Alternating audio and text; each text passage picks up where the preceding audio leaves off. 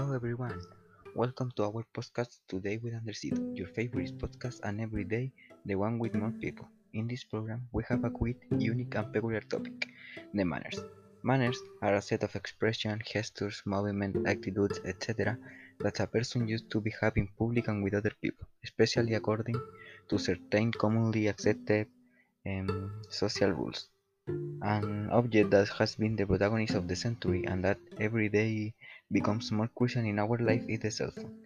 So today we talk about its use and usefuls with respect to manners. The cell phone is a tool that has become of vital importance in society and is an object that the vast majority of people count on their daily life.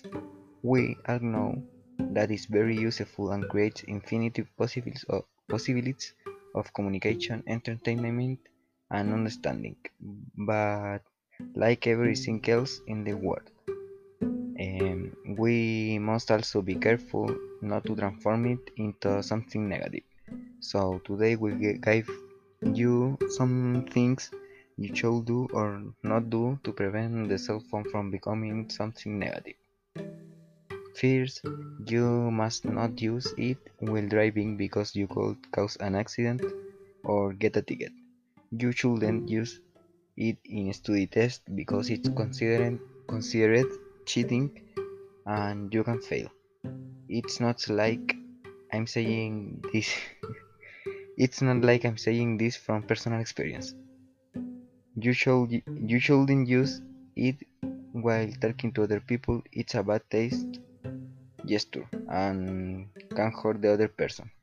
I personally dislike that attitude too much. You should always have it on loud so you can hear when you are called or sent an important text message, but you should turn it off when you are at the movies, in class, or in a serious meeting. Personally, I think it's important to have manners and use our tools well. Dear listeners, that's uh, our advice today. This is the end of our beloved program. Until next time.